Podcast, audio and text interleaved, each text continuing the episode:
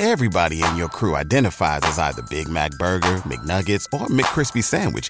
But you're the filet fish Sandwich all day. That crispy fish, that savory tartar sauce, that melty cheese, that pillowy bun. Yeah, you get it. Every time. And if you love the filet of fish, right now you can catch two of the classics you love for just $6. Limited time only. Price and participation may vary. Cannot be combined with any other offer. Single item at regular price. Ba da ba ba ba. Hola, hola, my name is Ricardo. I am the host of the Lucha Jovers podcast here in the Voices of Wrestling Podcast Network. We are a Spanish speaking show dedicated to discussing and analyzing pro wrestling from all across the world. From AEW to CMLL, we talk about American wrestling, Japanese wrestling, and of course, Lucha Libre. If something big happened in the pro wrestling world, we will talk about it. So if you know Spanish or have a friend that knows Spanish or want to practice your Lucha Libre pronunciations, go listen to the Lucha Jovers podcast right here in the Voices of Wrestling Podcast Network. Nos vemos por ahí.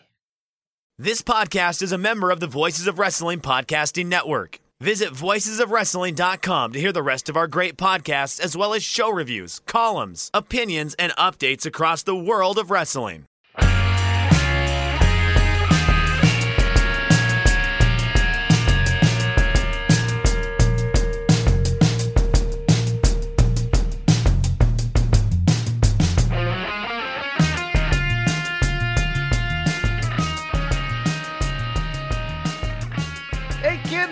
Professional wrestling?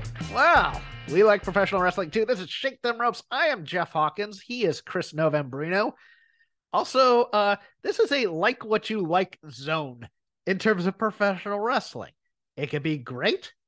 It can be ridiculously stupid. You know, I like both. I, I say this oh, because Oh, it's a new inclusive era on the show. People, people let's go. Let's go. No, Wel- it's- welcome. Welcome to include these ropes. you're a WWE fan, great. If you're an AEW fan, great. You like Stardom? I don't talk about it that much, but I think they're pretty good too. You know, it, it's it's one of those what things what if like you're a fan of the government of Saudi Arabia?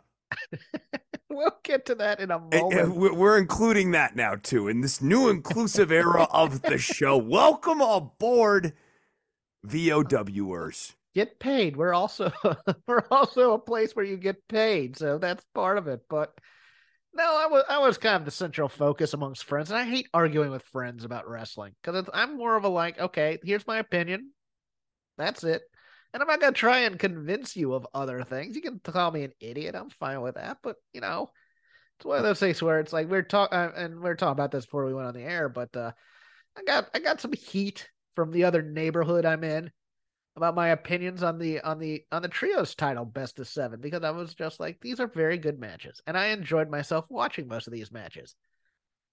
I thought they lacked some emotional depth. I thought they lacked some follow up on certain storylines that were in there. I, I think I think it didn't feel like a death struggle for a game seven, like everything was on the line here, but they were good matches. And I was just dragged through the mud because experts loved the matches and you know, all these other things. I, I go, look, I am very clear with my biases. I tell you what gets me off in wrestling. I like builds, I like promos, I like heat, I like fights in the ring, I like bad men doing bad things, I like tag team wrestling, and I like unrepentant stupidity at times because that makes me laugh.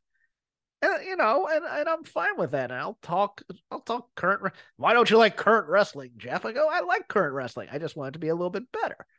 You know, I think it, it's missing something in terms of star power and star build and things like that. But man, I, I, I sometimes I this is one of those weeks where I almost came on the air and go, I quit. I can't do this anymore because it's just like, am I the one out of touch or is it the children? You know, that whole Seymour Skinner meme or something like that. I'm going, well, it's neither. Just like what you like. And if somebody doesn't like what you like, say, hey, we're both wrestling fans. We're all nerds. Don't be the record store employee. That's all I ask. Don't be the record store employee.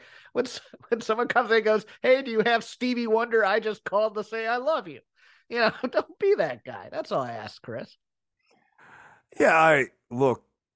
You're always trying to cajole me into posting again on Twitter. It's not going to happen. And Oh, I want you on Twitter so bad. I'm not getting back on Twitter. I can no longer post about politics for, for fear of legal repercussions. And it's probably the same with uh, wrestling now. Wait, too. legal repercussions? Uh, my my takes have gotten so out far of the mainstream, Hawkins, that I it's it's best that I keep them in my pocket from now on. Hold my beer. Uh, so you know, uh, l- l- let us just say, no, but but please, I, I would lo- look now that you can no longer post about politics, you can post about wrestling all the no, time. no. If I did that, I'd get dragged even further because I was not impressed with this vehicle of the best of seven thing. And since you already brought it up, I'll talk about my problems, or I'll expand on our conversation a couple of episodes ago. okay. on our problems with this. And now that it's concluded, one, they did exactly what we thought they were going to do. Two, I didn't feel like it got more intense Yeah. as the series went on. And that is the whole point of a best of seven series, people. yes. If you ever watch sports, like if you ever like not wrestling, like sports. Sports ball. Actual, Okay. the- yes, sports ball. Yes, uh, like go and watch a best of seven series in baseball or in basketball or in hockey, and you see the stakes and the intensity ratchet up. And one, they gave away that it was going to seven, which is not exciting because then you like don't you know we're just waiting to get to the seventh one the seventh one wasn't like this grand crescendo and Yeah. i felt like they lost the narrative thread like the death triangle you know there should be internal tensions the as you said with the injuries on, on the baby faces side with the bucks and omega i, I mean yeah the, the lack of narrative discipline there like it's as though their only understanding of injury angles in sports comes from that one time Paul Pierce limped his way back onto the court back in 2008 or 2009. Like that, that was the, the signature moment. Matt and Nick were like, remember that? And uh, Kenny was like, that was the greatest moment in sports. We need to, br- we need to bring that back. Uh, Kenny said, I played hockey as a kid. I don't know what that is. I love, I love Paul Pierce. He truly is the truth. Uh, yeah, no, uh, I think, I just think that it missed the mark for me. It, it didn't really earn the need for a seven match series. And Chris, I'm- that is a that is a perfectly fine opinion.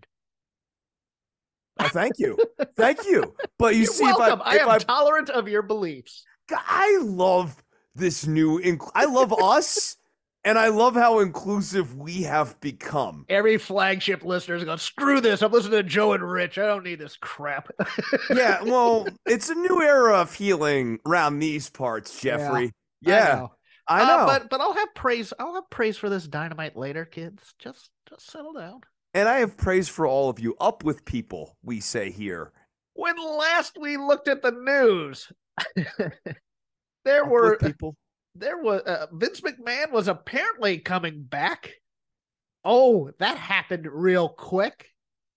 But here we go. Stephanie McMahon out as co-CEO of WWE issued a press release saying, "You know what? I'm going back on my leave of absence." A very carefully worded press release statement so as not to say it had anything to do with Vince coming in. It was just, oh, I felt it was time to go. Now, that said, as part of this story, Vince, as, as Fightful originally reported, sure as heck brought in uh, George Barrios and Michelle Wilson with him, ousted three members of the board. Two more members of the board of directors quit shortly thereafter, including the gentleman who was in charge of the internal investigation into Vince McMahon. Chris, any thoughts? Uh, it must mean that the investigation just didn't pull up any evidence. You just, don't do that to me. No, come on. um, look, uh, I, I McMahon's clearly back here to do something big in terms of selling the company, and I, I think you know, it's real interesting to me how Stephanie just immediately seems to keep putting distance between herself and Vince. It's Like- it's interesting to me. Um, I I don't know what it means. I don't know if it's a that's business. that's my thing here. Right. because- Yeah. I, I don't know if that's like a per that they are less close. That that she's like maybe kind of disgusted with like the way he's doing things, um, or what, or she's trying to protect her brand, Or uh, the, here's here's one that a friend of the show brought up, and and it, it sounds interesting because of the tri uh, the alleged trial balloon that was floated. I'll, get to that in a second.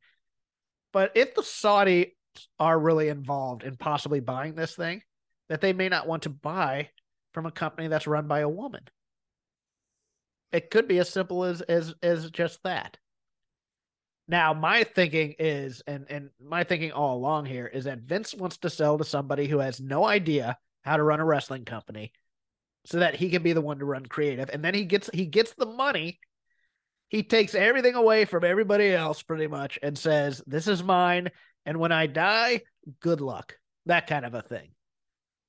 But I mean, uh, as to your broader point, I don't know why either. I don't know if she likes her dad or if she doesn't like her dad. I don't know the internal internal politics of the McMahon family. Personally. It's just it's interesting that it's twice now that this has happened. Where it's yes. like Stephanie comes in when Vince goes away, Stephanie goes away when Vince comes back. There, there does seem to be because she can't defend him on the sexual harassment stuff and stay as strong feminist icon type Stephanie right, McMahon. Right. And it's real interesting. And she's not interested in that project either. No, not anymore, yeah. it seems. I mean, there was that. I mean, when she was going to like the Eisenhower Foundation and other like the think tank stuff as, as you know, a CEO or officer in a Fortune 500 company or whatever it was that, that they were doing and stuff like that. And she was looking to get on other boards and stuff like that. Yeah. Now I think she just wants to be a stay at home mom. And maybe you know, maybe Vince just said, Hey, look, I'm going to sell the company.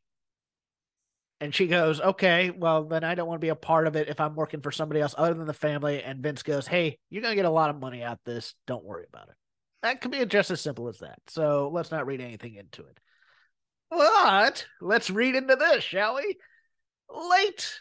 Oh, what what was it? Tuesday night, Wednesday night, whatever friend of the show who I will go unnamed, but somebody I follow and somebody I trust, a news person, because these rumors were starting to happen. It was right after actually Stephanie left as CEO officially. Reported that the WWE had been sold to the public. Is it the public investment fund or the private investment fund? I, I don't remember the name of it, but basically the same Saudi Arabian fund that owns the LIV Golf Tour and had been sold for lots and lots of money and that turned out not to be true. Which now had a lot of people going after certain journalists. They went after Sean Ross Sapp of Fightful, who didn't even report on this. He basically said, I don't know anything. And everybody goes, See, it's all those journalists like Sean Ross Sapp who don't know anything. Wasn't Sean Ross Sapp. If I, if I recall the byline, I think it was Wrestling Inc. originally that did this. I think it was uh well, I'll say the name. I think it was Muehlhausen, Stephen Muehlhausen, or however you say his name. I like him. I trust him. I know he talks to people. So it was one of those things. I am going to posit a theory here, Chris, because you and I both play the stock market. I think this was a buy the rumor, sell the news type of thing to get the stock price up so that the company would be worth more. So that when the deal came in, whoever buys it, that the price per share would be a lot more than it is right now. That Am I does, crazy? I no, obviously with a sale very likely to be afoot, it behooves them to be doing everything to push up the share price. And that could include unscrupulous things. Now, that being said, thinking about the kingdom of Saudi Arabia potentially acquiring World Wrestling Entertainment doesn't strike me as incredibly far fetched either, especially when you think about like what Qatar has done with FIFA and eh, I mean, obviously that's not playing super well for them, but like you, you are seeing a number of these nations in that part of the world trying to. Uh, I'll try to put this somewhat diplomatically. Um, do a bit of public relations by acquiring brands that are maybe thought of fairly fondly as a way uh, to get us to focus on their involvement with those more positive brands rather than past actions bone saws. Well, the PIF. Here's here's the the deal with this. As I said, they own the LIV Golf Tour, which is now the Outlaw Golf Tour that Greg Norman helps run or is the figurehead of, and a bunch of PGA players want to play for them because there's a lot more money on that tour. Um, but they also want to play like the the uh the you know the Masters. They want to play the majors over here, but a package deal of WWE and the LIV Golf Tour, live sports are are the are the Tiffany Tiffany's of or, or like the Rosetta Stone, I might say, of of they are the they are the cornerstone of your live streaming apps right now. Live sports are because everybody wants to see things live if it's a sport. And they're worth a lot. It, YouTube just paid an obscene amount for the for the Sunday ticket from the NFL. And you can imagine a world where Saudi Arabia with that golf tournament, WWE, and let's say cricket or something. Like, package it to something like yep. Comcast Peacock, which is looking for content. And that I think might be the end game. But it gets a little more interesting even after that because I, I think I have this right. Vince McMahon in Los Angeles during the national title game talked to business leaders and TV people, including Bob Iger of Disney. There are many suitors being listed for this, but then Barron's today decides to drop this and it wasn't a contributor like you know you have those forbes contributors who just kind of do the occasional article here and there for money but this was somebody with an actual byline from barron saying one of the interested parties perhaps Shahid and tony khan to buy wwe now don't get me wrong i know that there'd be a lot of football spiking in the wrestling internet if the Khans bought WWE. Tony Khan's the kind of person who'd want to run creative all by himself. Right, right. I think this would be mostly bad for business. Not that, look, WWE at times in its storytelling and its approach to business and its approach to shows and things of that nature kind of need to unscrew themselves in my opinion. I, I don't like a lot of what they do, but you can't argue with the fact that they make a whole lot of money doing what they do. Wait, but like, eh, let me throw this out there. Could they actually do that? Like, would that not potentially run afoul of antitrust law? You might, because yes, yeah, that one I feel is tough because that's essentially you know, WWE's always been like, well, you know, there are independent promotions or whatever. The irony would be that would be the defense they use in court too. Right. oh, look, yeah. MLW's out there. Yep. That would be basically they would be like MLW Impact wrestling still... is on the come, everybody. You know, that kind of thing. yes. Essentially you'd have to argue that the merger of the clear number two company with the clear number one company is not like monopoly. Yeah, just, that, that's gonna be. I would love to just see the numbers presented as to how you show MLW and Impact represent a real economic competitor.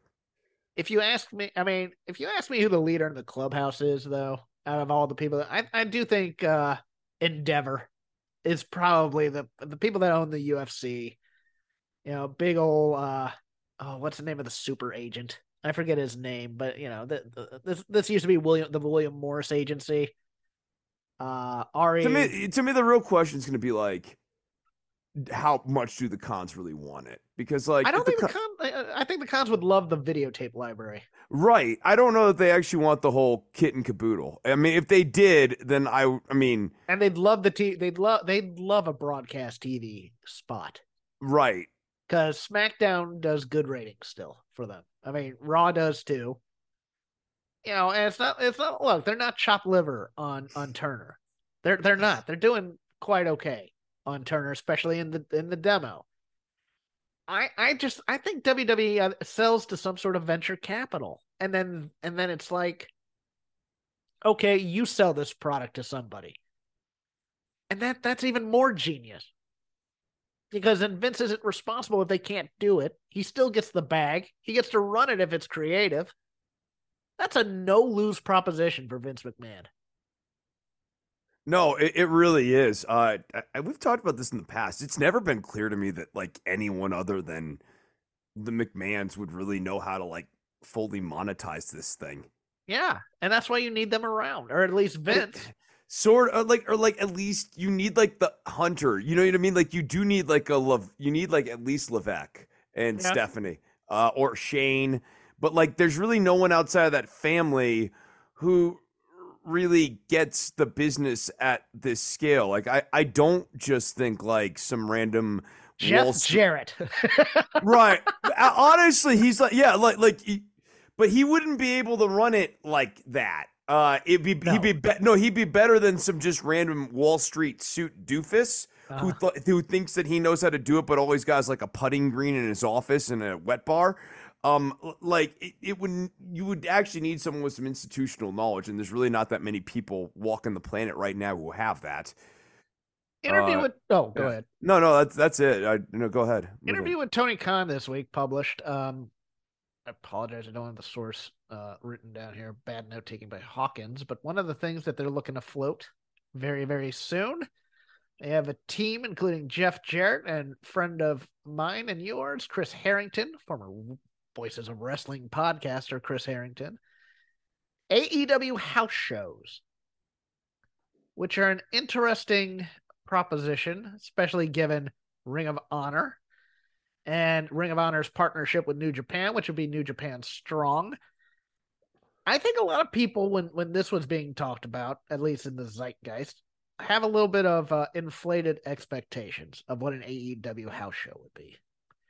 Because I think they think they're going to be getting Kenny and the Bucks and Death Triangle and Hangman Page, and you might get one of them on a house show.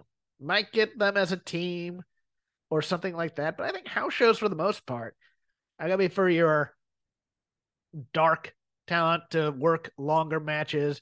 Your Anna Jays, your uh, Josh Woods and Tony Neses. Private Party can go out there and work a match, and it, you know, party matches, and it, it and it begs the question for me, at least, Chris, as a as an old as as a wrestling fan, what is the purpose of these house shows? Because back in the day, television drove you to the house shows to watch the names actually have a match and you pay money for those. I mean, you get some preliminary matches and then your main event would be Ric Flair versus Dusty or Dusty and Magnum versus Flair and Tully or the Horsemen versus the Road Warriors or something like that. And it would be a main event attraction and they'd tour and they'd come every other Tuesday or every other Thursday to the scope or whatever. When WWE does house shows, and this was, uh, you know, I had never been to a WWE house show until I came out to California. It's it's a little bit like you don't really get to see all the stars. You might get to see a couple of the stars. And they do you know fun little party matches. And it's you know the mid card guys who everybody sings along with. So everybody gets to go home happy for that. And you get to do extended squashes and some matches but you get to see the stars and it's just it's just one of those things where it's like it's like going to the circus almost Uh, you know uh, barnum and bailey comes into town you get to go see the wwe stars you get to see them wrestle you get to say the ch- catchphrases but it's not really in service of anything. AEW has tel- television and they can change titles on TV as opposed to house shows, but they're not going to be using house shows to push the television. And you can't really use television to push the house shows all that much in terms of you're going to see something you wouldn't normally see outside of TV or pay per views. So, what is the purpose of this other than, I mean, look, if you can get people to pay money for it, great, go to it but they're already not selling out a lot of these dynamites either. No, but like you, I, I get what you're saying. Like house shows are sort of like a blockbuster video model. It's a model for a bygone era, Yeah. and I don't know why AEW. Eh, I'm with you. If if you could sell for a house show, I guess. If but pull a PWG super indie type of show with a bunch of your like your Daniel Garcias and your Sammy Guevara, why wouldn't you be televising that? The live experience? I don't know. I, Oh, your yeah, point right? Is, your point is well made. Don't get me wrong. Yeah, yeah. I, I, it just no. I, I'm like not trying to say like this is your take. I'm just like say they're like okay, yeah. If you could pull together a super indie show, then you definitely sure as hell wouldn't want to film it. You'd want to make sure as few people saw that as possible in a localized area. That doesn't make a lot of sense. Right. Yeah, I just Yeah, it's one of those things where I don't see the financial stability of it, but if you can make money with it, get paid. That that's what I say. The San no, Jose- I'm with oh. you. Go ahead. I'm with you. No, no, I, I agree. I Uh, agree. Uh, the San Jose Civic Center, home of the Stardom Show, with one Mercedes Money, not Monet, Money. It's sold out. I believe the San Jose Civic Center is also the same place where they did that first NXT uh, trial run for for different special events that I went to long ago. One of my favorite shows ever, and I went with one Chris Harrington to that. Um, I, I'm not positive that it's the same building, but hey, Mercedes is a draw, and she sold out that building. Uh good for her. I think this is a positive for wrestling and a positive for her leverage should she want to go to either AEW or WWE, Chris. Yeah, uh, and I think right now the move for her is to just stay a free agent and see where things go. I, I, I mean, I don't know that I'd want to get like, I don't know that I'd want an Inca contract right, right this second. I think I'd kind of want to see what the landscape looks like here in a minute. Yeah, and I still don't know what her motivation is. I, I don't know if I don't know if this is like a little vacation that Papa Triple H is doing for her to keep her happy after the whole tag debacle. But now that Vince is back, why would she want to come back? I mean, it's it's one of those it's one of those types of deals that that's another thing that Vince coming back may affect some people. I mean, like how quickly do you think Regal was on the phone? I know. Well, I was talking with a friend about this yesterday where if I was Khan, I would be getting on the horn with Regal and wondering what it takes to get him back to make this main event program that he's got going on his television make a lot more sense rather than it be this weird waiting for Godot main event angle where like Moxley's all messed up because dad hurt him and Bryan Danielson's all upset because dad was hurt and there MJF is also kind of mad because of dad but we'll never see dad again on TV ever again. I, I, if I was Tony Khan, I'd be trying to get Regal back. comings and goings. Um, some interesting news with that this week. Uh, today on Twitter or yesterday on Twitter, uh, Sudu Shah announced that he had it and taped his last show with WWE. He is the guy who is the play-by-play for NXT uh, Level Up, and I believe he filled in one week for uh for the play-by-play on Raw or SmackDown. I can't remember which one it was, but I thought he was solid. So I wonder what's going on there. But he didn't indicate a reason. He just said, "This is my last day. Thank you for everybody." Um, were you ever privy to NXT Level Up or anything like that, Chris? Or is this just I something- never really watched Level Up. Like Right. what once it became Level Up, I you know it's kind of like AEW Dark. I But I, thought he was a solid play-by-play guy. It's it's one of those things where I like I'm not a Kevin Patrick fan at all. I just I think I don't think he's necessarily growing into the role. I don't think he's bad.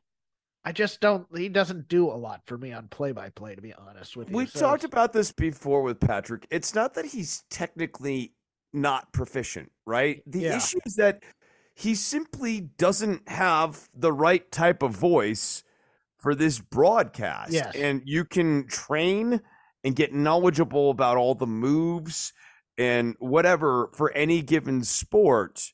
But if you don't have the right voice for that, right. you can't fix that. You need a certain amount of gravitas in the voice to be a good play-by-play guy, and I think he's a great backstage guy. If that makes sense, he has the voice and demeanor to be a good backstage interviewer. and, and I am very open to the idea that it's it is in fact a perfectly good main announcer accent in Ireland. Uh huh. And, and we just as Americans don't scan it that way. Right. It just doesn't track it does because gravitas like you know like it's a relative thing right like like there's a cultural backdrop to that so I I'm I'm saying like you know like uh for you know, they're Japanese commentators or whatever who have gravitas but we you know it'd be just like different different measures and that yeah, sort of I mean, but I mean, I can listen to like New Japan commentary, not understand it, but get the emotion out of it. I absolutely can't, I can't do that with Kevin Patrick. all Okay. much. Does- but oh, that might be, but that might be, but that might be the the shackles put on him by the product. perhaps That might not be his fault. Perhaps perhaps I mean, I've liked what Michael Cole's been able to do Yeah. in the kind of more looser shackles era, but I, I but I, that's also true that it might be looser shackles for Cole rather than Patrick. I feel like Patrick is hosting me rather than being a play-by-play guy. Yeah, If that makes sense. That, that- like, no, I like that. He's the like, 'cause host the of guy, the show. co- like the guy compared to Kevin Pat, Kevin Patrick is uh, Joe Galley over on NWA, and I think I think Joe Galli is much better as a play-by-play guy than Kevin Patrick is. oh, I completely agree. Kevin Patrick, uh, hey, come on in, have some snacks. We're here at Raw, you know that kind of thing, and and, and it's fine if you like that kind of thing. I, I just uh, I don't. I, he doesn't move the needle to me that negatively. I don't want to come off sounding like that, but I but I just kind of go, okay, he's there, and I notice him, but I couldn't tell you what his strongest aspect of his play-by-play calling is. Let's put it that way. Yeah, uh, I, Okay. I, I, no, I can't make us. No, I was gonna say he seldom stumbles in while, but that's not even true because there have been a couple of times where Graves has like caught him. Dude, I, yeah, he is. He's like average. He he's he's basically Adnan Virk to me. He's he's Wonder Bread. He, you know, it's not nutritious. It's fine. It'll it'll, it'll make a sandwich.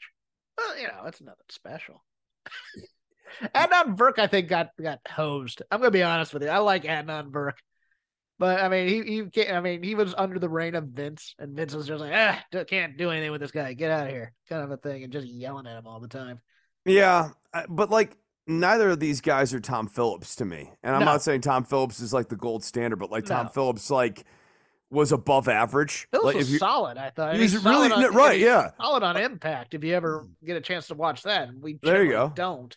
no. But I mean, he doesn't. I mean, I've I've I've watched uh, Impact pay per views, and and he's pretty darn solid. And and I, I was like, man, they let him get away.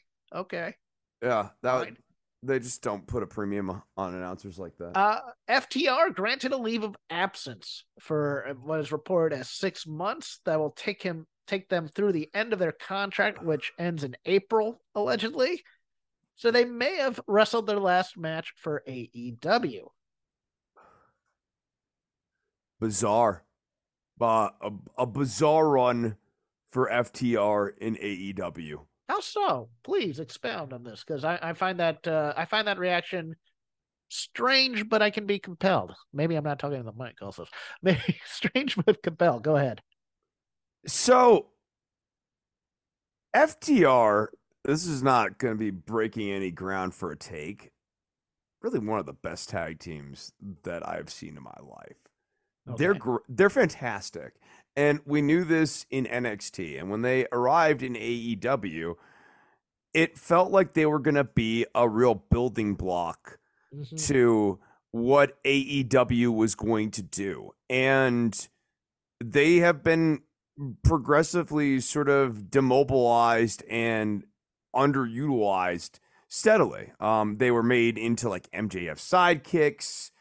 Um, yeah, they were tag champions on several occasions. I'm also aware that they had like the whole bell collectors thing going. How often did you see them on AEW television in 2022? wrestling as a team. Some of that was injuries, but like they had a lot of times when FTR wasn't injured, they just weren't on TV. I I, I think that they should have been used in a much more showcase sort of role here. And yeah, to me, to me, it's been a strange run with a with AEW for FTR, and it, it hasn't actually, it didn't, it didn't deliver what I had hoped for which is a real disappointment. Like I feel like there's just like been a lot left on the table here. And I good, was very excited when they came in. good years have slipped by. And it's one of those things where it's like, I just feel like, and this is again me being an old and a lot of people in that company being young. I think they didn't know what they had with them in many ways. Um, you know, they're I mean, they're they're not flashy, as they say, no flips, just fists when they were the revival.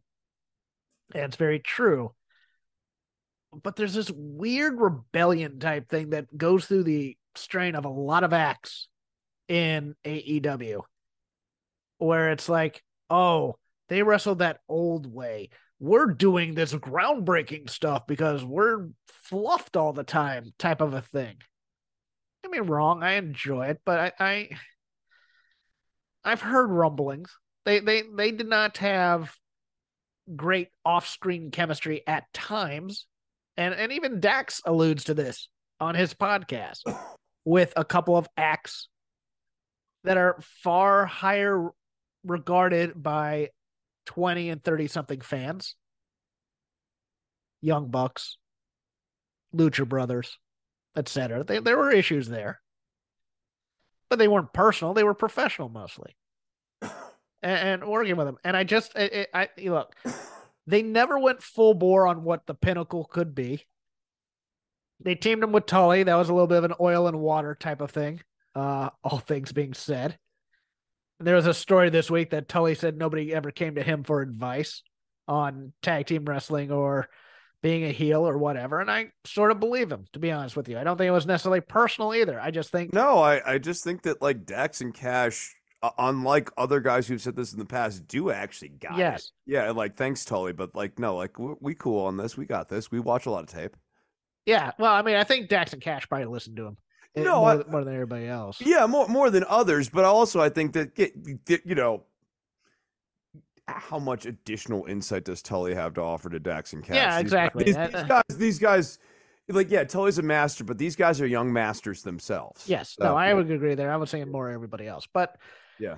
you know, you, you, they were never really the top heel team.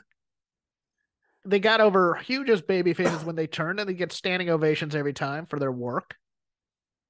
But I always felt like the company really didn't want to. I mean, the company had other things that they wanted to do, and especially when they were the belt collectors, it's like, dude, they have three companies tag titles around here they can't get a whiff of the AEW titles because you have other plans or plans that were there that you just didn't go through. Because remember, there's going to be that all for everything plan that we thought was going to happen with the Bucks that didn't, and and so it just kind of went by the wayside a bit. And it's like, It was super non-committal. Like like they were like, "Well, we're happy to have you," yeah, but like, like happy to have you is not the same as like, "No, no, no, no. We we want to show you off."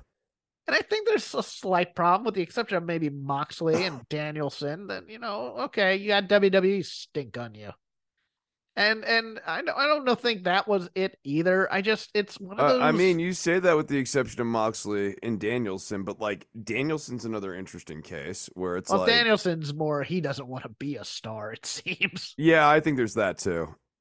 but FTR is is to me it's it's like one of those things where it's like I just think people came in and go, I want to be young and exciting, and I want a young and exciting product. And you see this a lot in marketing and stuff like that. And we want to, you know, how, how do we sell to the 18 to 24 demo? It's it's always that. And I think there was a lot of that in terms of, you know, we want the PWG super indie style here type of thing. And then and then you get this team that goes like a southern, you know, a southern territory from 1988 and you're like, well, how does that fit in? Kind of a thing. And look at him; he's bald. He has a he doesn't look young and hot. You know, he doesn't look cool. And I think that I think it was just basic kind of almost ageism at times when they weren't that old. It was just one of those things where it's like, yeah, you you know, it's like you know, it's like playing big band music. when you, you know, it can be cool, but type of a thing. I I'm I think they're uh, they are honestly going to rest up. I know that Dax has a whole plethora of injuries. I don't know what the one who doesn't talk to the media, Cash, who who is becoming more and more popular because he doesn't have a lot of opinions, says. But uh, I know a lot. There's also people who are like, "Oh, this smells like an angle," and they're going to come back with Punk. I'm not so sure. I think Punk's done. Uh, it would be interesting for money if they did that, and I would pop huge for it. It would be big business. I just don't see it happening with with the mindset of the people that are uh, the creative power, shall we say, in AEW. But uh, and I don't think WWE is going to be a. I mean, with with Vince back, I don't think uh, I don't think that's a destination. I think they may work your New Japans. I think they may do your Indies for a while if they want to play and just be off TV for a while because I think that was a bit of a grind too. But uh, any other thoughts on FTR, Chris? I mean, the idea of a punk FTR faction is extremely interesting to me. That It's interesting to everybody, but nobody's gonna do it. yeah, I, I mean, like, well, you know, I, uh, I just love that the FTR is like Punk's like two killers, like his two assassins. if they made like, him mouthpiece. killers, I'd be good with that. That's the other issue. Is that That's a, these no, and they never did that on AEW television. Yeah, they Like, never yeah, did the Andersons. I'm gonna break your arm type of gimmick or whatever that you think You hire you hire. FTR to break someone's knee. Yes. You know, uh, like and have them, you know, basically taking out bounties and stuff on people. They, there, there were so many different things that just didn't get done. Right. And that, that to me is the biggest crime of all is that wasted kind of old school potential that would have gotten me into more of the angles. But uh So that's then- why I say it's it was a weird, it was a weird like run in no, AEW. understood. Um the final thing of note, Jay White allegedly headed stateside. Don't know if AEW or WWE is his uh destination. I know a lot of people like Jay White. I'm kind of nonplussed by him, but that's not him personally. I just he came at a time in New Japan where it's like, okay, he's the top guy, but he's not cutting promos that really speak to me. His wrestling's fantastic, but again, it doesn't speak to me personally. But and then every time he's come over to the states, it's you know it's been Impact. He did a couple of matches in AEW, got good reaction, but not star reaction. I would think maybe WWE might be the place to see. Okay, can they do something with him? Vince has a term for guys like Jay White. Oh yeah, that's true too. Yeah, You already know you are VM baby. yeah, VM. Yeah, VM. But actually, that's not Vince's term. That's Kevin Nash's term. But yes. It, it, it, Jay White is for me. he- he's Neville. Okay, that's a fair comparison. Although I like Neville. I Well, like Neville. No, I like Pack. I don't like Pac. Neville. No, but like like in WWE, he gets the Neville treatment. That's true. No, you're you're very right. Uh, ratings just to go through them: Dynamite nine hundred sixty-seven thousand, eighteen to forty-nine point three three. NXT seven hundred thousand. Raw one point six nine three million viewers. SmackDown two point two five seven million viewers. Rampage five hundred fifty-one thousand viewers, and Battle of the Belts four hundred nine thousand in the late slot. Anything sneak up to you there? Can we go to Lazy River? Wrestling is back, baby. No, Yeah. nothing, nothing sticks. But now the Lazy River, no sponsor this week. Still waiting to see if HelloFresh wants to come back Oh, here. I have I have a uh, funny story about that. So I got some mail this week, and Oh, you? I- uh, yeah, I did. It was it was incredible. And one of the things in the mail that arrived at my doorstep was a HelloFresh box, and I was so excited because it's so rarely do HelloFresh actually send us anything. And then I discovered it was actually my neighbors. cool story, bro. Yeah, No, it was a good story. It was a good. I returned it to him. I'm a good neighbor. you- Never mind. You know, not every not every story has to have a sad ending. Sometimes No, but every story has to have a point on this show. No, no uh, oh, oh, oh. So the inclusive era is now over because Jeffrey wants to be a jerk. I'm trying to do a transition, and you're telling me stories about how you returned a box of. Yeah, Food to of, your of, Hel- neighbor. of HelloFresh. Oh, what do you want? hope- cookie? You did what you're supposed to do, Chris. It's not your Yes. food. Right. What I'm a Los s- Angeles resident, where you just I'm a, people's I'm a swell guy. I'm in Okay. I'm in a rough city. A lot of people take stuff. Oh yeah, the ABQ. The ABQ. Uh-huh. A Burker now.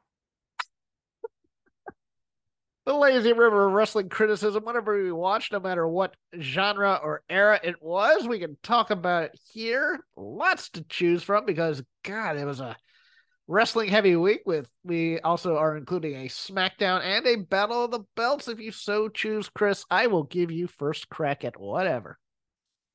Hmm. Hmm. Um. That's a sweet story, Hawkins. I don't know why why why every story has to be sad. Um. Dolph Ziggler is just a guy who uh, they bring out now to do enhancement matches that are like 15 minutes. I That- give you your choice of anything, and you start with Dolph. Okay, fair enough. Fair, fair. Yeah, I, I, well, I they- agree. they, wanted no, they wanted to do a showcase match for Solo Sikoa. I think he is developing nicely. He, he he he's a gifted talent. Um, Ziggler just there. The, the problem is Ziggler is so heatless, and in a way, Sikoa has been so protected that all the near falls and everything in that match just didn't like when he hit the zigzag. Not for a second did you think that Sikoa wasn't going to kick out. right. N- no one was biting on that. Um, it's like it's almost in a way like they've overheated Solo. Like, Maybe A he needs to not. Re- maybe he needs to not wrestle. Uh, like, like, he's at a point where he doesn't actually need enhancement matches anymore. Is maybe he the way I put it. I mean, this is just to get him a workout almost because I mean, he Yeah. should be going in there and killing people as the enforcer of the bloodline, even if it is Dolph Ziggler. And I like Dolph Ziggler. I about a couple years ago, I thought it's a shame he's never been able to really just take the WWE style off of him in his promos and stuff. But now I'm at the point where if he walked into AEW, I'd be frightened of his promo because I think he'd hmm. go to the same type of things. I. I've only ever seen him do the one promo. yeah, he has he has the one promo no one cares about, and then the one promo that everybody likes.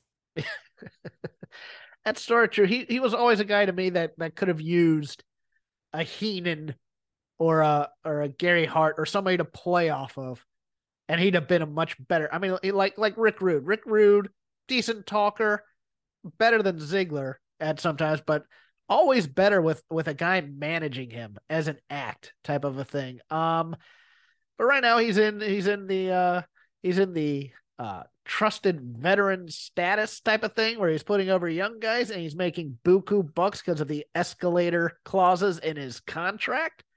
And who are we to judge? But this is his role, and he makes guys look good. Um, he makes Solo Sikoa look good to me. Yeah, no, I, he's had a couple of matches like this. Okay, one other thing then. One other Okay. thing then. Dominic Mysterio is probably my favorite part on Raw. My God, we have turned on the Mysterio Science Theater 3000. Yes. I uh, always liked it. I I got a lot of enjoyment value, even when it was like ironic enjoyment value. But like yes. the everything about the Judgment Day, the, the say it, it wasn't just Dominic though. There were a lot of points where Damian Priest was very funny as well. yes. In yes. all of this. Uh, like like there uh, certain facials and reactions. Like yeah yeah yeah yeah he'll he'll go he'll go yeah yeah he, he's Well, like he's- he's done this in previous weeks, like when he got misted. When when when Dominic got misted, and there was like there's a weird venereal disease joke that that uh that priest had to do within there, and it was kind of an illusion type of a thing. And it was still very funny. Yes, they have heightened the stupidity on Dominic Mysterio. And and this Konnan gimmick of his is great. oh god him now appropriating Konnan like, so we have like Guerrero Razor Ramon uh, uh, the identity crisis stuff is great too yeah yeah Now he has to now he has to imitate every Hispanic wrestler at some Yes. point. Like no La Parca, La Parca Dominic is going to be awesome. Dominic as Juvi Juice would be real good too Dominic is uh, Damien six six six. I'm kind of Yeah. here for that. where he's like- C Cope yeah, Cope. Lismar Jr. oh, sure, yeah, all of them. Let, let's go with this. You know, Psicosis, where he wears the buffalo head. I'm here for it. Best mask in wrestling. No, I know. I love Psicosis. He was just a good wrestler too. Oh, but yeah, like, dude. yeah, what a look. best guillotine leg drop. Uh, uh, I know. him, Eaton, uh, Waltman had a good one. Becky Lynch has a decent one, but I think No, the a- top a- a- and, and as good as Eaton's is, and like the Alabama Jam's cool because of how clean it is. S- is was just like it, it was so vertical and like just like I mean it just looked devastating. He was fully committed to it every time. Oh yeah, no, I love him. Uh I'm going to put over because I've I've already uh I've already angered the AEW fan base, but I'm going to put over something. I loved Mox and Hangman. I did. I, this was my match of the week, and here's why I love it. Number one, hot feud with promos, and we don't start with a lockup. We start with guys wanting to kill each other, and I that that's a hot start. That's what I want out of these types of matches. Screw your collar and elbow tie Try and punch a dude. I'm here for this. I liked the, the lack of melodrama during the match. It was this was very all Japan men to me a little bit from the mid 90s, you know, your Hansen, Ace, Spivey crew type of a thing where it's just guys clotheslining each other, clotheslining each other, clotheslining each other. And then and then he hits the buckshot and he gets the pin.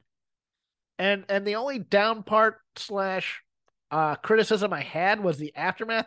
I don't want emo Adam Page. I wanted him to just kind of, all right, we did this. I won the match. I'm I'm I'm I'm moving off, and then seeing Moxley struggling in the background, kind of giving a little turn, and then just continuing to walk, as opposed to the long stare and then deciding to leave. It, he either needed to do, he needed a stronger choice. He either needed to really care for Moxley, which would have gotten a lot of sympathy, or he needed to care less about Moxley and just go on his way. But this one kind of uh, hedged its bets a bit, and I didn't care for it, but I loved the match, Chris. Yeah, no. The work on this week's show, like this, and then also the Danielson Takeshita match. I mean, these are not like groundbreaking takes, or probably not surprises to people. Like both these matches, in terms of intensity, delivered. Um, I like the choice of Page winning. I think Page had to maybe win here. Yeah, I think Um, Moxley's going on vacation. Okay, that's the idea. Yeah, I was like, what, what, what is next for Moxley? It's just we're getting him off of TV. Right. Yeah, I mean, then this was basically what it needed to be. Then, I yeah, I got nothing else to say. Your turn, sir. Um, I'm like looking at the various stuff here. Um, I have one chambered if you want me to go. While you Yeah, fi- you fire off something. Fire off something. Go for it. Battle of the Belts was the strongest Battle of the Belts that they have had. I watched that Friday, and look, I, I liked Rampage. Mm. Rampage was good. I even liked the Mike Bennett match, which is amazing for those of you who know. But uh, two matches that stood out on Battle of the Belts. Uh, Jade Cargill having her best match with Skye Blue went very, very well. I, I would rather Jericho said this is as strong as I've seen her, as opposed to saying this is the best I've ever seen her, because it's more of a criticism of her work, which is things that you know we do as opposed to within the world. But Jade Cargill, very impressive showing, I thought, on Battle of the Belts. And then, my God, the Jeff Jarrett, Jay Lethal versus the acclaimed anything goes match was just I I loved watching this match. I love old school heel Jarrett in the mix of this ridiculousness. Satnam ripping off the shirt and then uh you know uh, uh Sonjay putting it on and of course Aubrey gets the Pacific Northwest home crowd to cheer her when she comes in, breaks it up. It was utter ridiculousness. It was fun and I loved every moment of it. Nice, nice. I uh, I don't think I saw any of it. Okay. Yeah. It's worth coming out. I mean, look, Lethal and, and Jarrett are just the best heels. This, this faction is the best. I, I will. I, I I mean, I will say I've I've I just enjoyed Jeff Jarrett in this uh middle aged and crazy sort of almost like not like Terry Funk, not Terry like- Funk because Terry Funk was trying to work, and not Sting because Sting is jumping off of things. But it's right, just- right. No, it's not that. It's not like that kind of middle aged, but like he's he's he's committed. He's it's good. it's it's veteran competence, like and and not like indie competence. Like I've been on a big stage competence type of a thing. You know what I'm saying? It- it- yeah. it's like I it's like I'm not trying to get the, the I'm not trying to get you to like me here. I know what I'm doing and I'm going to do this and you're going to boo me for it and it's phenomenal. Um, I guess my my next note here appreciation society stuff is like dad com dad jokes for dads. Like them coming dressed up uh what movie were they referencing with the gold jackets?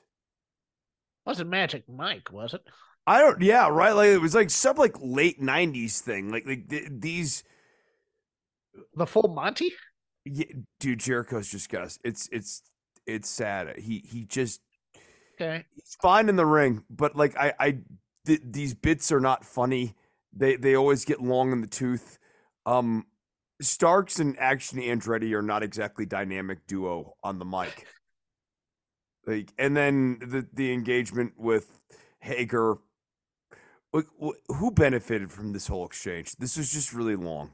Well, I figured it out halfway through talking through the through the uh through the promo on the Dynamite show last night. I'll get to that in a second. Uh, I do appreciate Jer- the Jer- whole entire Jericho Appreciation Society showing up at Pro Wrestling Guerrilla. Um, my my theory on Jericho is this, and it's it, it's not necessarily a negative, but you remember Jim Cornette used to say that Triple H was the guy who always attached himself to the guy who was making money. Yeah, Chris Jericho's a little different to me. Chris Jericho's the guy who attaches himself to the guy who's cool or relevant or new or young. He's the Steve Buscemi, how you doing, fellow kids type of thing. He always wants to be because that makes him young in some ways. Like that's why he attaches him to Orange Cassidy and Jungle Boy. Like he wants to help the young people out, but I think there's a part of him that thinks that this helps him stay relevant in Yes. some ways. yeah. And it's a kind of a pseudo political move, even if it's not really. Um, I, I, boy, Ricky Starks again. To me, he was he was starting to find his groove in this thing, and then he tried what was a joke that he didn't have the right emphasis on the words he wanted to emphasize. And it felt like he got lost. And then after that, it kind of unraveled a bit there because he, he looks at he looks at Hager and he said he, he he does the the uh the Gilligan thing. You're you're a big old Gilligan. And then what he wants to say is you're a giant purple helmeted blah blah blah without saying what he really should have said because this was a penis joke, Chris. Right. He should have just called him a giant dick. Right. And that would have gotten the pop. And that would have got or giant penis clap clap clap clap clap. Yeah. You know, that that would have gotten it over. And th- this is a problem with him. This is a problem with Adam Page in some ways who says way too many words when he should have just says the one thing and get the pop type of a thing. But yes, this was No, when he started saying like the purple, that sentence went on so long. I I was starting to think of Barney the purple dinosaur. Yeah, I didn't know what I thought he was gonna say dumb Donald with the hat or what from Fat Albert, but it was Yeah. just like it, it became one of those things where he was trying to say too many things. This was he, he wrote this script backstage and he memorized it. He came out and he stumbled on a line and he couldn't get it back. As opposed to really kind of going with a flow here. He was being clever, and that's the problem with being clever sometimes. Um yeah, I'm uh and and I think a little bit of criticism, and I ask this question honestly because I don't know. Is this kind of reverting a little bit back to the uh, rock thing? Question mark. Um, and, and the second part of that question is: Does Jericho have a misogyny, uh, not problem, but instinct in him? Because Action Andretti talking about Tay reeked of Jericho talking about Paige VanZant and talking about Stephanie. And it's one of those things where it's like, I know Jericho's trying to guide all these guys creatively in some ways. But it's really interesting that his instinct always draws Yes. to that as Yes. like, well, this will be a cool way to get heat. And like, the reality is, it, I'm with you. I, I'm unclear that the Tay legs beat really did much of anything for anybody. Right. That that's not that right. said, I will and, I will and defend so then and it begs it begs the question: whose idea was that, and Yeah, who pitched that idea? and I'm pretty sure it was Jericho. yeah, I, I would say because so I don't too. think Action Andretti was going around saying, "Hey, how about I call you a slut?" Uh, he just doesn't seem to have that kind of uh, uh, that that uh that snark in him necessarily that Jericho does. But that said, I will defend Tay and Anna. I am I've heard that Anna may have got hurt on Friday, but uh if you recall that tag match at the end of December where they uh, of last year or 2021 where they had the street fight against Penelope Ford and the Bunny where they just threw themselves all over the place. I'm kind of here for that tag match against Willow Nightingale and Ruby Riott on Friday. I want to see because I love car wrecks.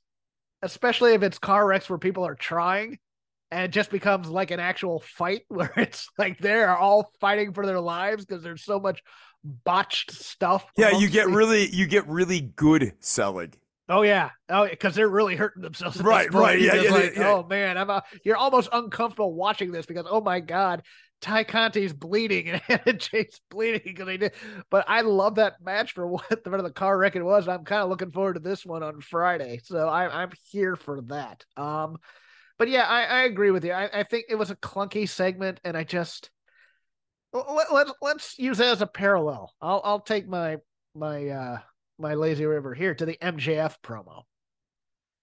Did you, did you think too much low hanging fruit on that one, or did you think effective yeah, heel? yeah. No, I, I he he's not uh increasingly effective in larger doses for me. Okay. I I think he saved himself from a from. I mean, look, I under, I, I looked at, of course, Twitter's like he didn't. Why did he have to be a racist to get heat? I'm like, because that's what heels do. But I understand the criticism, but I also think, see, I, I see was, that that's not even what I'm going in on. I Okay. mean, I, I'm with you on that too. I i- it's it's more than that with But- MJF. I just like this. I'm not hating this character. Yeah, I'm not. He's he's he's doing way Yeah. too much. It's almost like I'm not watching hating him. Rickles. It's watching like watching Right. Rickles, where it's like, uh, and, and Kevin Ely of of uh the Boom, who's a friend of the show and listens to the show, kind of brought that. He goes, "Do you think you watched a lot of Don Rickles? He's he's getting the endearing part of Rickles in there." Quite a bit, where it's like, you know, I only know you from She's All That, you know, that. yeah, kind of thing. no, it's like it turned into a roast at one point. Yes, yes. Li- like I'm sorry, I'm supposed to hate you. You're not supposed to be getting over your comedy Yeah, chops. exactly. That's the problem. Is is And- the and cool Freddie heel who Prinze- wants to be funny. Yeah, no, it's funny. Like so, like there's the racist thing, I, but like for me, it was more. This turned into like a roast, and Freddie Prinze Jr. is here tonight. I haven't seen you in a movie since 2002. Ah, ah, ah, ah, Look at this dais. Look at all these has-beens on this dais up here. And yeah, it was it was very Friars Club type. Yeah, of this this place is more washed up than a car wash. It's not a who's who. It's a who's left. Yeah, who Ah, cares? Oh, Who cares? Yeah, type of a thing. Uh, I, I thought, but I, I will give one positive. I thought, I, Thought the usage of the verbiage where where MJF looks at Takeshita, and I thought the name thing was just dumb, but you knew. it That- see, but like the- I'm, here I'm- we speak American as opposed to here we speak English was so utterly stupid and heel like that it endeared me to the line as opposed to being revolted by the ugly jingoism of it, so to Which speak. I still guess. makes it bad. It's still No, a I know. joke. No, it's still a joke. That's my Yes. pro- my problem. Your problem like- is the is the yuck yuck Yes, it- as opposed to even the I'm just an asshole. It, it ma- you know what? Uh, I mean, again, it goes into one of our criticisms of it, it because he's also a coward at times too. He's the Miz with better material. Everybody in your crew identifies as either Big Mac Burger, McNuggets, or McCrispy Sandwich. But you're the filet fish Sandwich all day. That crispy fish, that savory tartar sauce, that melty cheese, that pillowy bun. Yeah, you get it. Every time. And if you love the filet of fish, right now you can catch two of the classics you love for just $6. Limited time only. Price and participation may vary. Cannot be combined with any other offer. Single item at regular price. Ba-da-ba-ba-ba. Yeah. And, and like also the Miz who, who doesn't have to face nearly as much like the consequences in like in scene either. Right. Um and like I mean in this case especially like when he's talking to Takeshita like why wouldn't Danielson and Takeshita just kick MJF's ass? Right. Well, that was the other. He came down there Yeah. and demanded that Takeshita get out of his ring. I was like, dude, they already introed him for this match, and then Aubrey is like pushing Takeshita out of the ring, trying to get him out while he cuts, while he does like show, while he does the the Friars Club roast of Ken Jeong and and Freddie Prinze Jr. Yeah. Ken I- Jeong, I- by the way, a saint of a man. I met him in '96 doing stand up. I love that dude. He was so nice to me. And this is before he even became big. We just had a nice little conversation. I don't know him personally. I just met him once. He's a great guy. Uh, no, uh, like like I I just he's missing the mark for me because he's just not like a he's not actually very good at being a heel. he's like now trying to be like uh He's entertaining the fans as opposed to getting booed out of the he's building. like being a dick stand-up comic Yes. as like as a heel character and i like I Ari Shaffir or something like that. yeah right right it's it's the stand-up comic uh, uh, like Marc Maron I have kind- stories yeah, about that. that- yeah yeah like yeah like a naturally sort of like prickly, prickly sort of guy um doing stand-up but also is like a prick and that's part of the act yeah. um yeah like that's what mjf is doing is that a main event heel character like I Bobby, Sl- argue- Bobby Slayton would be a comedian like that. I'm trying to think of other comedians that are just like that. Their whole persona is being a jerk on stage, but off stage, you know, oh, they're the sweetest guy, type of a thing. You know, where it's all kind of a front. I mean, Yeah. Bill Burr, Bill Burr's a little bit like that. Yeah, yeah, yeah. Um, Um, more, more ramped up on screen. I mean, I think Bill Yeah. Burr's, you know, basically giving, you know, his views. It's just like he's more ramped up on screen. Um, but yeah, like I, I guess the question is, uh, um, maybe this is what you can post on Twitter, Jeff. It's like, is that really a main event heel character? I am not posting another wrestling opinion No. for at least two No, days. that's you have to, and, that this is the first one you're going to post. Oh yeah, no, I'm gonna say Chris Novembrino says. Yeah, by all means, because they can't they, they, they can't find me, and even if they could, they don't care enough to. Yeah. Uh, your your turn on the lazy river. Um. Okay. Uh. I'm trying. To, was there anything else on AEW worth kind of weighing in on? Uh, is Adam Cole a face or a heel coming out of that promo? Oh, that's the other thing I got heat for during Dynamite. okay, here was my thing. Yeah, that that's a babyface promo. That that is. I'm sorry. That's how. That, that's how I read that promo. but here was my thing, and, and it's coming from a person who has watched territory wrestling for years and who worked in television a little bit. I I said I wish, you know, like I liked look, I I I didn't mind the whole it was like the Daniel Bryan, you know, it's a you know, and slash meme of the old guy getting mugged and says it's a problem for you type of thing. I, I didn't mind that so much that you know, that little the bait and switch of of hey, I got good news and bad news type of a thing. I didn't mind that that much. No. I um, I wanted the entire, but I wanted the entire promo into the camera, and I know he was talking to the crowd, and I got into it with Grant Akuma, who we we have we have we have conversations, and you know we mostly agree with each other. Sometimes we disagree with each other. That's fine. I'm good with that. And then and then of course all the reply people going, "You're an idiot." It's all right, fine, whatever. no, they Um, they don't understand the new inclusive era of this show. no, they don't. But I I, I for me, they the- did. for me, the first part of that promo, and I'm trying to get, you know, I'm trying to get into it emotionally. I'm trying to do all these things. It was like watching a guy who didn't know which camera was on. And I thought the cameras were trying to find him at times. And it, it and it wasn't, it was just how they wanted to shoot it. And I was and, and you know, people were saying, no, he was he was doing an in the round theater type thing where he was talking to everybody. I was like, all right. It didn't come off as effective to me because all I could think was he can't find the camera with the red light on. That that's the hot camera right now. And and uh, yeah, that makes me an old. I get it. You know, slag me in the Discord, whatever you want to do. It was just one of those things where it's just like I like promos that are in the camera and and talking to me, especially emotionally resonant ones. Uh, so I mean, but but I mean, the promo was good. I don't know who you see. For me, I want to put him up against MJF immediately. Right. So that to me is a mistake here. Is, is this promo and turning Adam Cole babyface one? I, I I would have go all in on it. I I, I mean I. Where's so- my friend Bobby Fish? No, I, I would have had him. I mean, I would have had him fully commit to you know. It was pretty baby fist facey, but like then like there was also like little heel twinges or whatever. And yeah. one go all in don't hedge this company always hedges like they they don't like drawing in in strong colors which is is one of the biggest detriments of of AEW. Oh, let, let me let me let me bookmark the women's match here real quick for to go back to that and talk about it a little bit. But Yeah, please continue. Uh, a- and I would have waited for this Danielson program to wrap up and have Adam Cole come back as a babyface. I, I mean, honestly, I would have probably made Adam Cole turning babyface to be like a centerpiece of a show.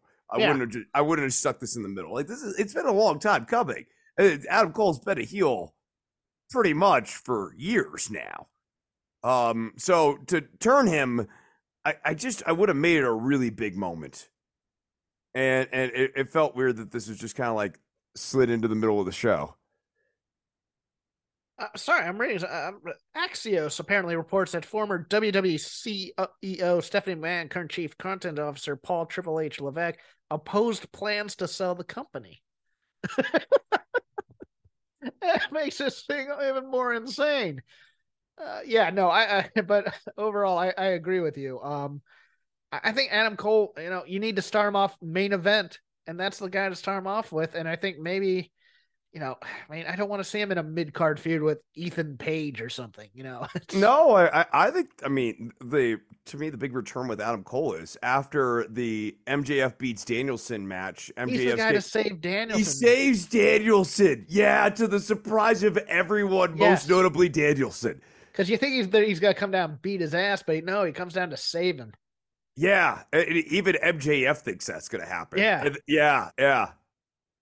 Um, Okay, go ahead. Sorry. No, no, just just a. Sometimes they try to shoehorn too much stuff into these rampages. Yeah. And like, yeah, th- this this is just a real mistake. And to have this happen, and then and then we go to this bizarre acclaimed daddy ass thing backstage like where I got a bit. This is kind of like the the penis hat thing, where eventually I kind of got where they were going, but they were just naming like a string of people everyone hates, and like you could hear people audibly groan as some of these names are getting mentioned. Your guy Donald Trump, and you just see Bowens go, "Wait, what?" Yeah, uh, uh, uh, yeah. It was so it was strange as hell. This women's tag match was a little strange as hell too, if I could say so, because now they're playing up almost on commentary that Saraya and Toni Storm, who came out sullen, are the heels, and we're doing a whole double turn with Britt and Jamie Hayter as AEW originals. And I, I know I said this last week. I will reiterate again because I also said it last night on the show. Doing a these women were in WWE, so they're the heels thing, it kills any woman who worked at that company. Ruby Riott it kills Athena. It kills Toni Storm. It kills the purpose of debuts, basically. It kills the purpose of debuts if you're going to bring in, say, Mercedes. I, I just, I don't like this. I don't like that they're the homegrown talent. They're the interlopers who are just coming in to suck off the teat of our hard work. And you're just like, oh my God.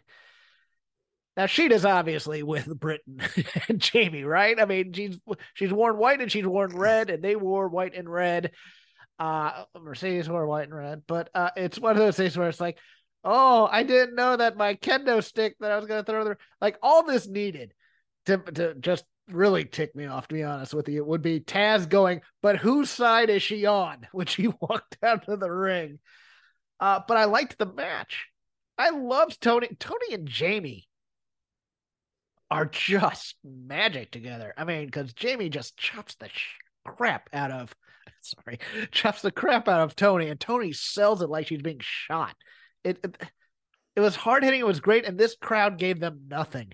This crowd gave this women's match nothing because they were all waiting for either Mercedes to show up or or maybe it's just they don't this is the death this is the women's spot that and they just didn't want to cheer for this match or something. I don't know what it was. Hayter got a good enough pop, but once the bell rang, they didn't want to give Saraya or, or Toni Storm anything, and they just didn't react to anything. I was kind of shocked by this.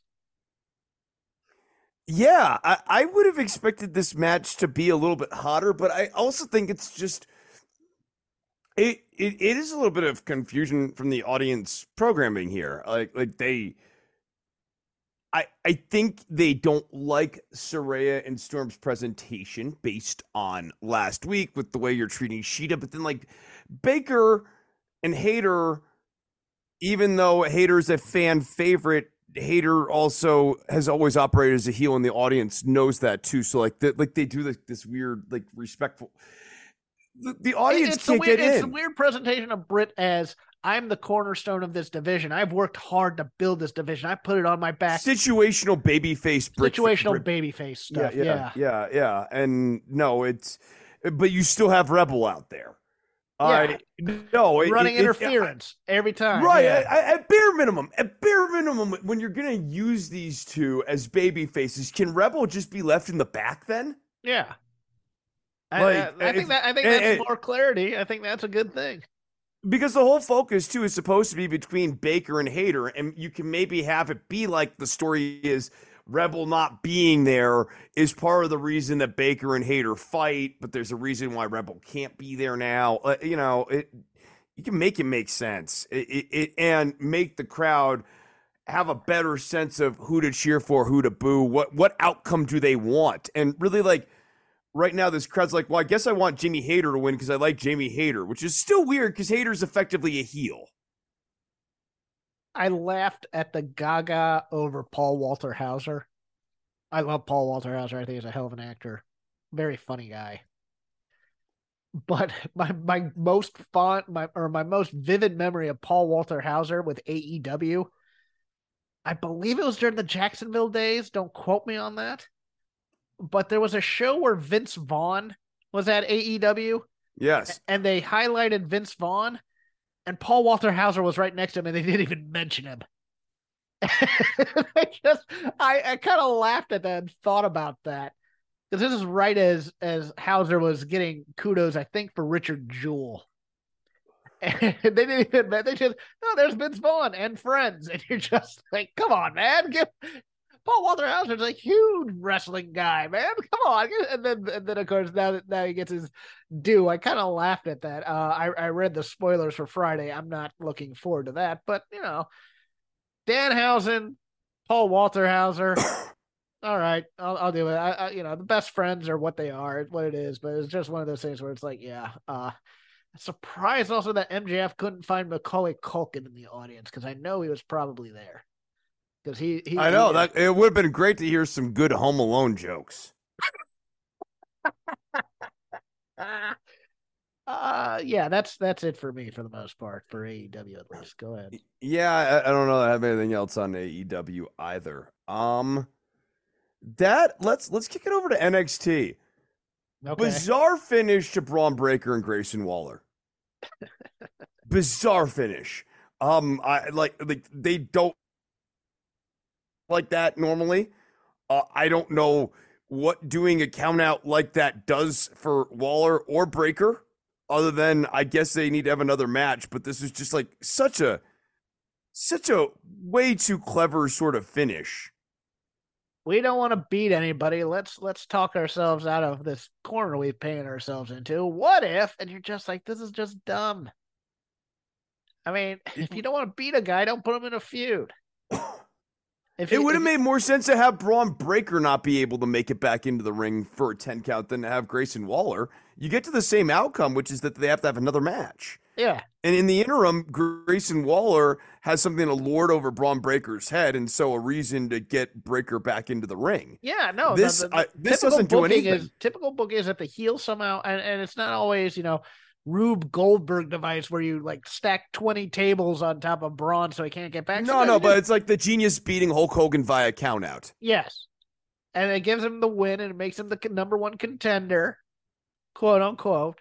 And hey, I know how to outsmart you. And this time, you know, this time I'll I'll figure out a way to beat you type of thing. Yeah. Yeah, you do a couple of weeks of chase where Breakker keeps getting outsmarted by Waller. And I mean, that would have actually been more narratively satisfying. Remember, the week prior, Bron Breakker beat the crap out of Grayson Waller. So like like the two week story now is like Waller was on the losing end of that exchange and then was essentially on the losing end of this match too. And he played himself. Like, you know, it, it- I just bizarre finish for a guy who, you know, like it, I think Grayson Waller has a lot to offer. I think he's a good Yeah. character. Yeah, uh, I, I just It's a little crazy given that bump off the ladder that one time too. yeah, yeah, I know. I, I look, uh, I've seen stuff with Waller that that has m- at least mildly impressed me at minimum. Chris, what is the point of turning uh Hit Row heel? I don't know. Because I- it's already one of those things where they're a weak act because they don't have swerve there. I get maybe it's an acclaimed type of strategy where it's like, okay, we'll have them do raps where they like make the audience, you know, oh, and then eventually they'll become beloved. But I don't see a lot of the a lot of use for this act as a heel act because people you know, it, it's one of those things where, hey, it's a musical act. So automatically you want the crowd to be, I mean, and they're not doing music or rap poorly. So it's not like the instant bad heat of Jillian Hall or Rhythm and Blues or the Honky Tonk Man or or what have you. So I, I'm I'm wondering. I mean, I guess you can make Top Dollar a monster heel in some ways, but this act already wasn't over to begin with, and turning him heel, I don't think is going to work that well either. Yeah, I don't know that turning them heel is gonna. Like, I, I don't think that these guys are as good at rappers as they claimed. No, I don't. I don't think they'll come up with as good a raps for these guys. Uh, I, I think honestly, Swerve was doing a lot for them. Uh, you could really see the three of them without Swerve. It it, it doesn't work. The, the whole the whole act was really Swerve and B-Fab, and the other two could have been anybody. It was just B-Fab say Hit Row, you know that whole right. time, No, no, and, and B-Fab and what their mistake was. Oh well, B-Fab's enough to save this act, and she's not. She's just like the important secondary function for Swerve's unit. Well, it was also, hey, look, crowd pleasing group. We'll bring them all up at once. You know, and it's just like, okay, but Top Dollar's not ready to wrestle, guys. And, I mean, and Ashante Thee Adonis is is fine, but he's nothing special. correct. Yeah. And that's uh what do you think of Jinder Mahal showing up in NXT? Exciting. Uh, what what what what? A, Well, I think Veer's father died, so they needed, they needed a fill in. So it's like, all right, Jinder, you're not doing nothing. uh bizarre um look it, it it does probably mean more creeds on the tv which i'm fine with Yeah. i think is a good thing so anything that means more creeds the ivy and julius thing is stupid i like i i don't i feel like this is just gonna like trend to romance like the, these two are like future uh, gonna be a future couple I am not looking forward to number one, Uncle Howdy. I just think that's dumb. Number two, babyface Charlotte can only last so long. she's not good at it Well, it's not just that, but everybody knows Charlotte's getting pushed hard. And eventually the crowd will turn on and she'll become heel and probably I'm thinking Bianca from Mania. but it's just one of those things where it's just like you're watching this and you're going, does she like she has a likable personality? Because again, I, I point this out when Steve Austin was doing that uh bad TV show on USA. She was a guest on there. She's one of the best guests they had. She was a lot of fun and she was effervescent. She was game for anything.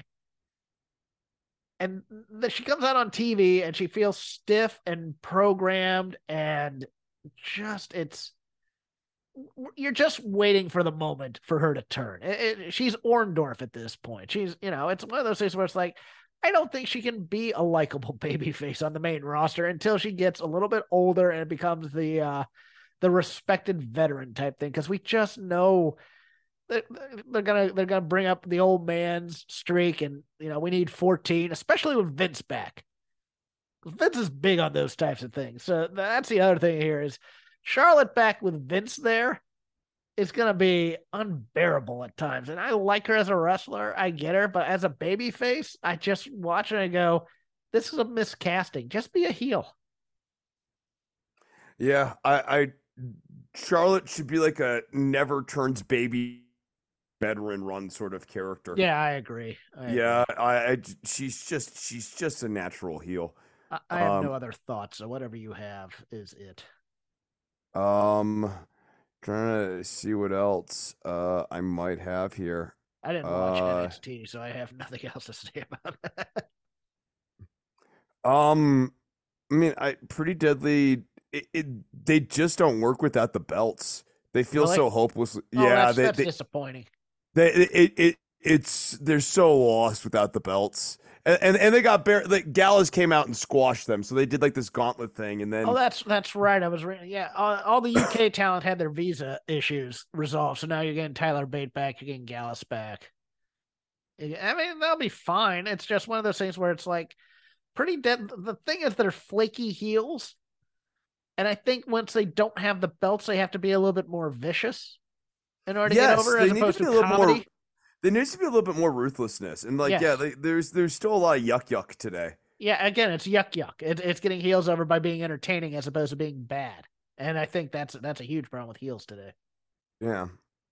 Um, I don't know that I have much else though. Okay, I let's- think. let's cut it off there. It's been Shake the Ropes. You Yeah. can follow me at Crap Game 13. You follow Chris on the gram at Doctor, the word Doctor underscore Nove. You can just follow the show on Twitter again at Shake Them Ropes. We uh, update that when episodes come out, et cetera, et cetera. Thank you to our fan who brought a sign. I was was uh I was uh I had forgotten about that because it was at the Friday Rampage. But yeah, we had a we had a fan who brought a Shake Them Ropes sign. I I was uh the I was humbled by it to be honest with you because it's like, look, we're just a dopey podcast, but thank you. It's uh I want to call him Jay Messenger, but I can't I can't remember his name offhand, and I I think he deleted his Twitter, so it's one of those things. But remind me, I'll give you a proper shout out next week, my friend. Thank you very much. It's all over my Instagram at crapgame13, but don't follow me because I want to prove it. Uh, Chris, Chris is in the ABQ. He's getting guitar lessons. He has bands. He has music stuff. He actually has stuff going on. He's going to tell you about it now. Yeah, I mean, if if you want to see Hondo Coyote, you can down at Voodoo Girl from seven to ten. That's the name of your band is Hondo Coyote. Yeah, like That's a Hondo. good name. I, I like yeah, that. yeah, it's like a, a dip in the desert. So like when you're like riding through the desert, there's like it a sounds like the name of like a uh, science fiction mercenary. I'm Hondo Coyote of the. totally, totally. Okay, Um, go ahead, or sorry. like like like a you know like a mid like n- n- mid to late twentieth century like motorcycle or something. or you I know like- a really good 80s enhancement talent. You yeah, know, it- it- yeah. It's like uh uh who's who's who's the Well, guy he's that- like Wahoo McDaniel's protege, Hondo Coyote. who's the blonde guy that, that uh uh, starts with a C. I can see his name. He's a jack dude, but never really was a huge push, but always was like a body guy. But Oh, uh, with Chip uh, Donovan, Ch- Chet Donovan or Donovan. Chick Donovan. Yeah, Chick that would be, Donovan, that would be his tag team partners, Hondo Coyote. Yeah, Yeah, yeah, okay. absolutely, absolutely. So, Sorry, go ahead, continue. Uh, yeah, Doctor Nove, you nailed that. Um, lessons, see the band. Uh, if you want lessons, go to the Instagram and message me, and then you can have the lessons that you need. If you want to hear more of my bad opinions, I'm on Fightful or not Fightful, Fight Game Media every Wednesday on the Dynamite Show, usually with Paul Fontaine. This week I was with the Power Bombshells. I had two babysitters with me. Uh, for all the hot takes on Dynamite, we go segment by segment, talk about that. That was a fun time, and I'll be there next week as well. Patreon.com slash Fight Game Media, five bucks a month. For Chris Novembrino and his stolen box of Hello Fresh. I returned it. It was a positive story. I'm Jeff Hawkins. Talk to you next week. Inclusive. I left that in there. Everybody in your crew identifies as either Big Mac Burger, McNuggets, or McCrispy Sandwich. But you're the filet fish Sandwich all day. That crispy fish, that savory tartar sauce, that melty cheese, that pillowy bun. Yeah, you get it. Every time. And if you love the filet of fish, right now you can catch two of the classics you love for just $6. Limited time only. Price and participation may vary. Cannot be combined with any other offer. Single item at regular price. Ba-da-ba-ba-ba. Hello, everyone. My name is Taylor, And I'm Kelly. and we are the co hosts of Jumping Bomb Audio, the podcast all about Joshi Pro Wrestling here on the Voices of Wrestling Podcast Network. Every other Monday, we are with you talking about the biggest news in Joshi, along with show reviews, previews, and much, much more. So if you're new to Joshi or you've been a longtime fan, this is the show for you. We've got something for everyone here. So check us out, Jumping Bomb Audio.